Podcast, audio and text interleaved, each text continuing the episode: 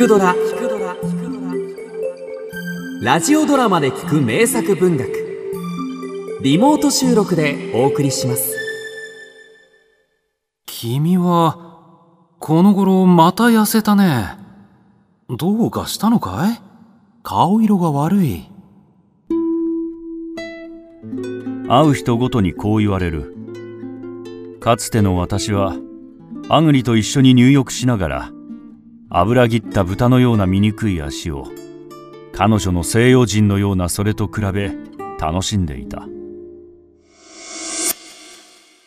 あら、死んじゃったの。しょうがないわね。アグリはしばしは私を仰向けに倒し団子を踏んづけるように股の上を踏んづけたり渡って歩いたり腰をかけたりした。今日は横浜へ行って買ってくれるんでしょ？アグリは私を忙しくつっついた。その柔らかいすんなりと伸びた指は生まれてからピアノのキーに触れるよりほか一度も硬いものに触れたことのないような生めかしい色艶を帯びていた私はめまいを感じた。青い花。谷崎潤一郎。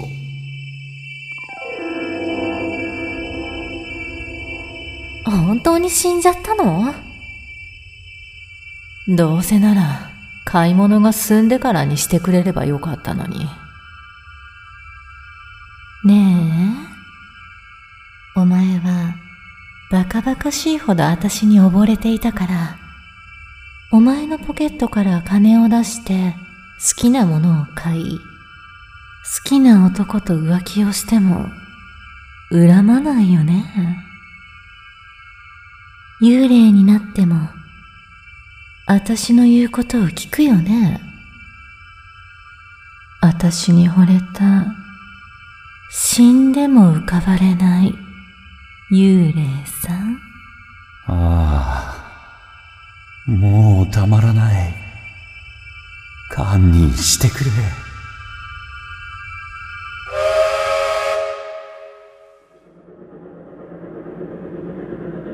どうしたの？何か考え事をしていたの？もしお金が余ったら腕時計も買ってくれない？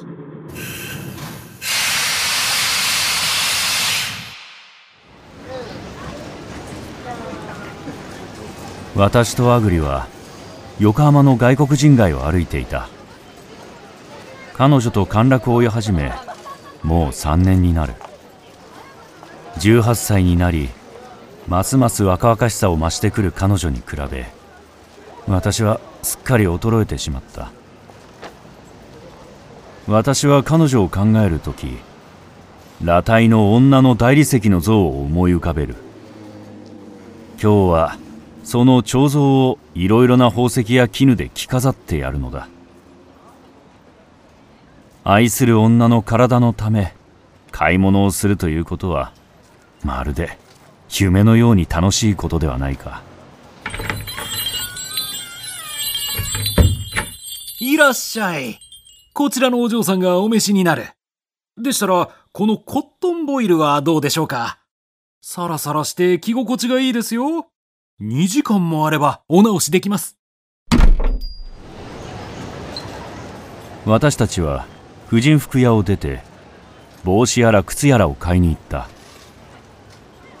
楽しいはずなのにアグリと調子を合わせられない。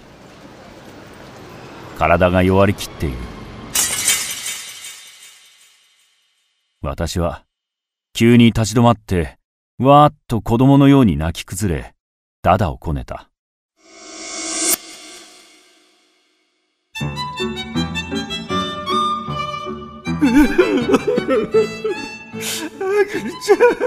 アグリちゃん。助けてくれよ。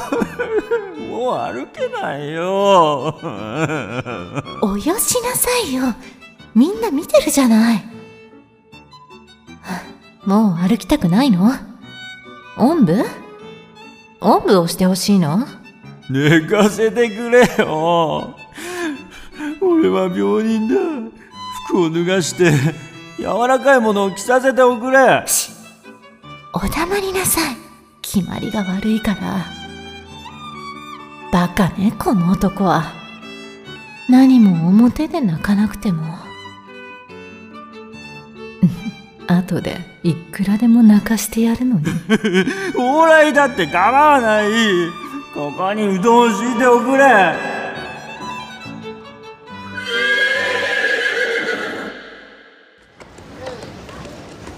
ねえ。ねえったらもう上の空なんだから。そろそろ服が出来上がっている頃じゃなくて？戻りましょう。夕方6時頃。私とアグリは水晶のイヤリングだの真珠のネックレスだの靴などの包みを下げて婦人服屋へ戻った。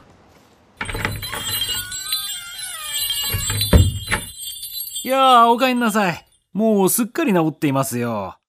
奥にフィッティングルームがあります。着替えてごらんなさい。私はしっとりと一塊の雪のように柔らかい服を抱えアグリとスクリーンの影に入った彼女は姿見の前に進んで静かに帯を解き始める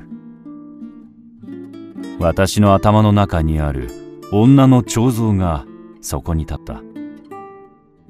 私は軽い絹を肌へ貼り付けてやりながらボタンをはめホックを押しリボンを結び彫像の周囲をぐるぐると回る。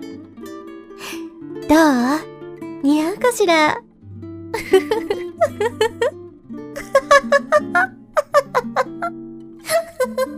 アグリは嬉しそうな生き生きした笑いを浮かべる。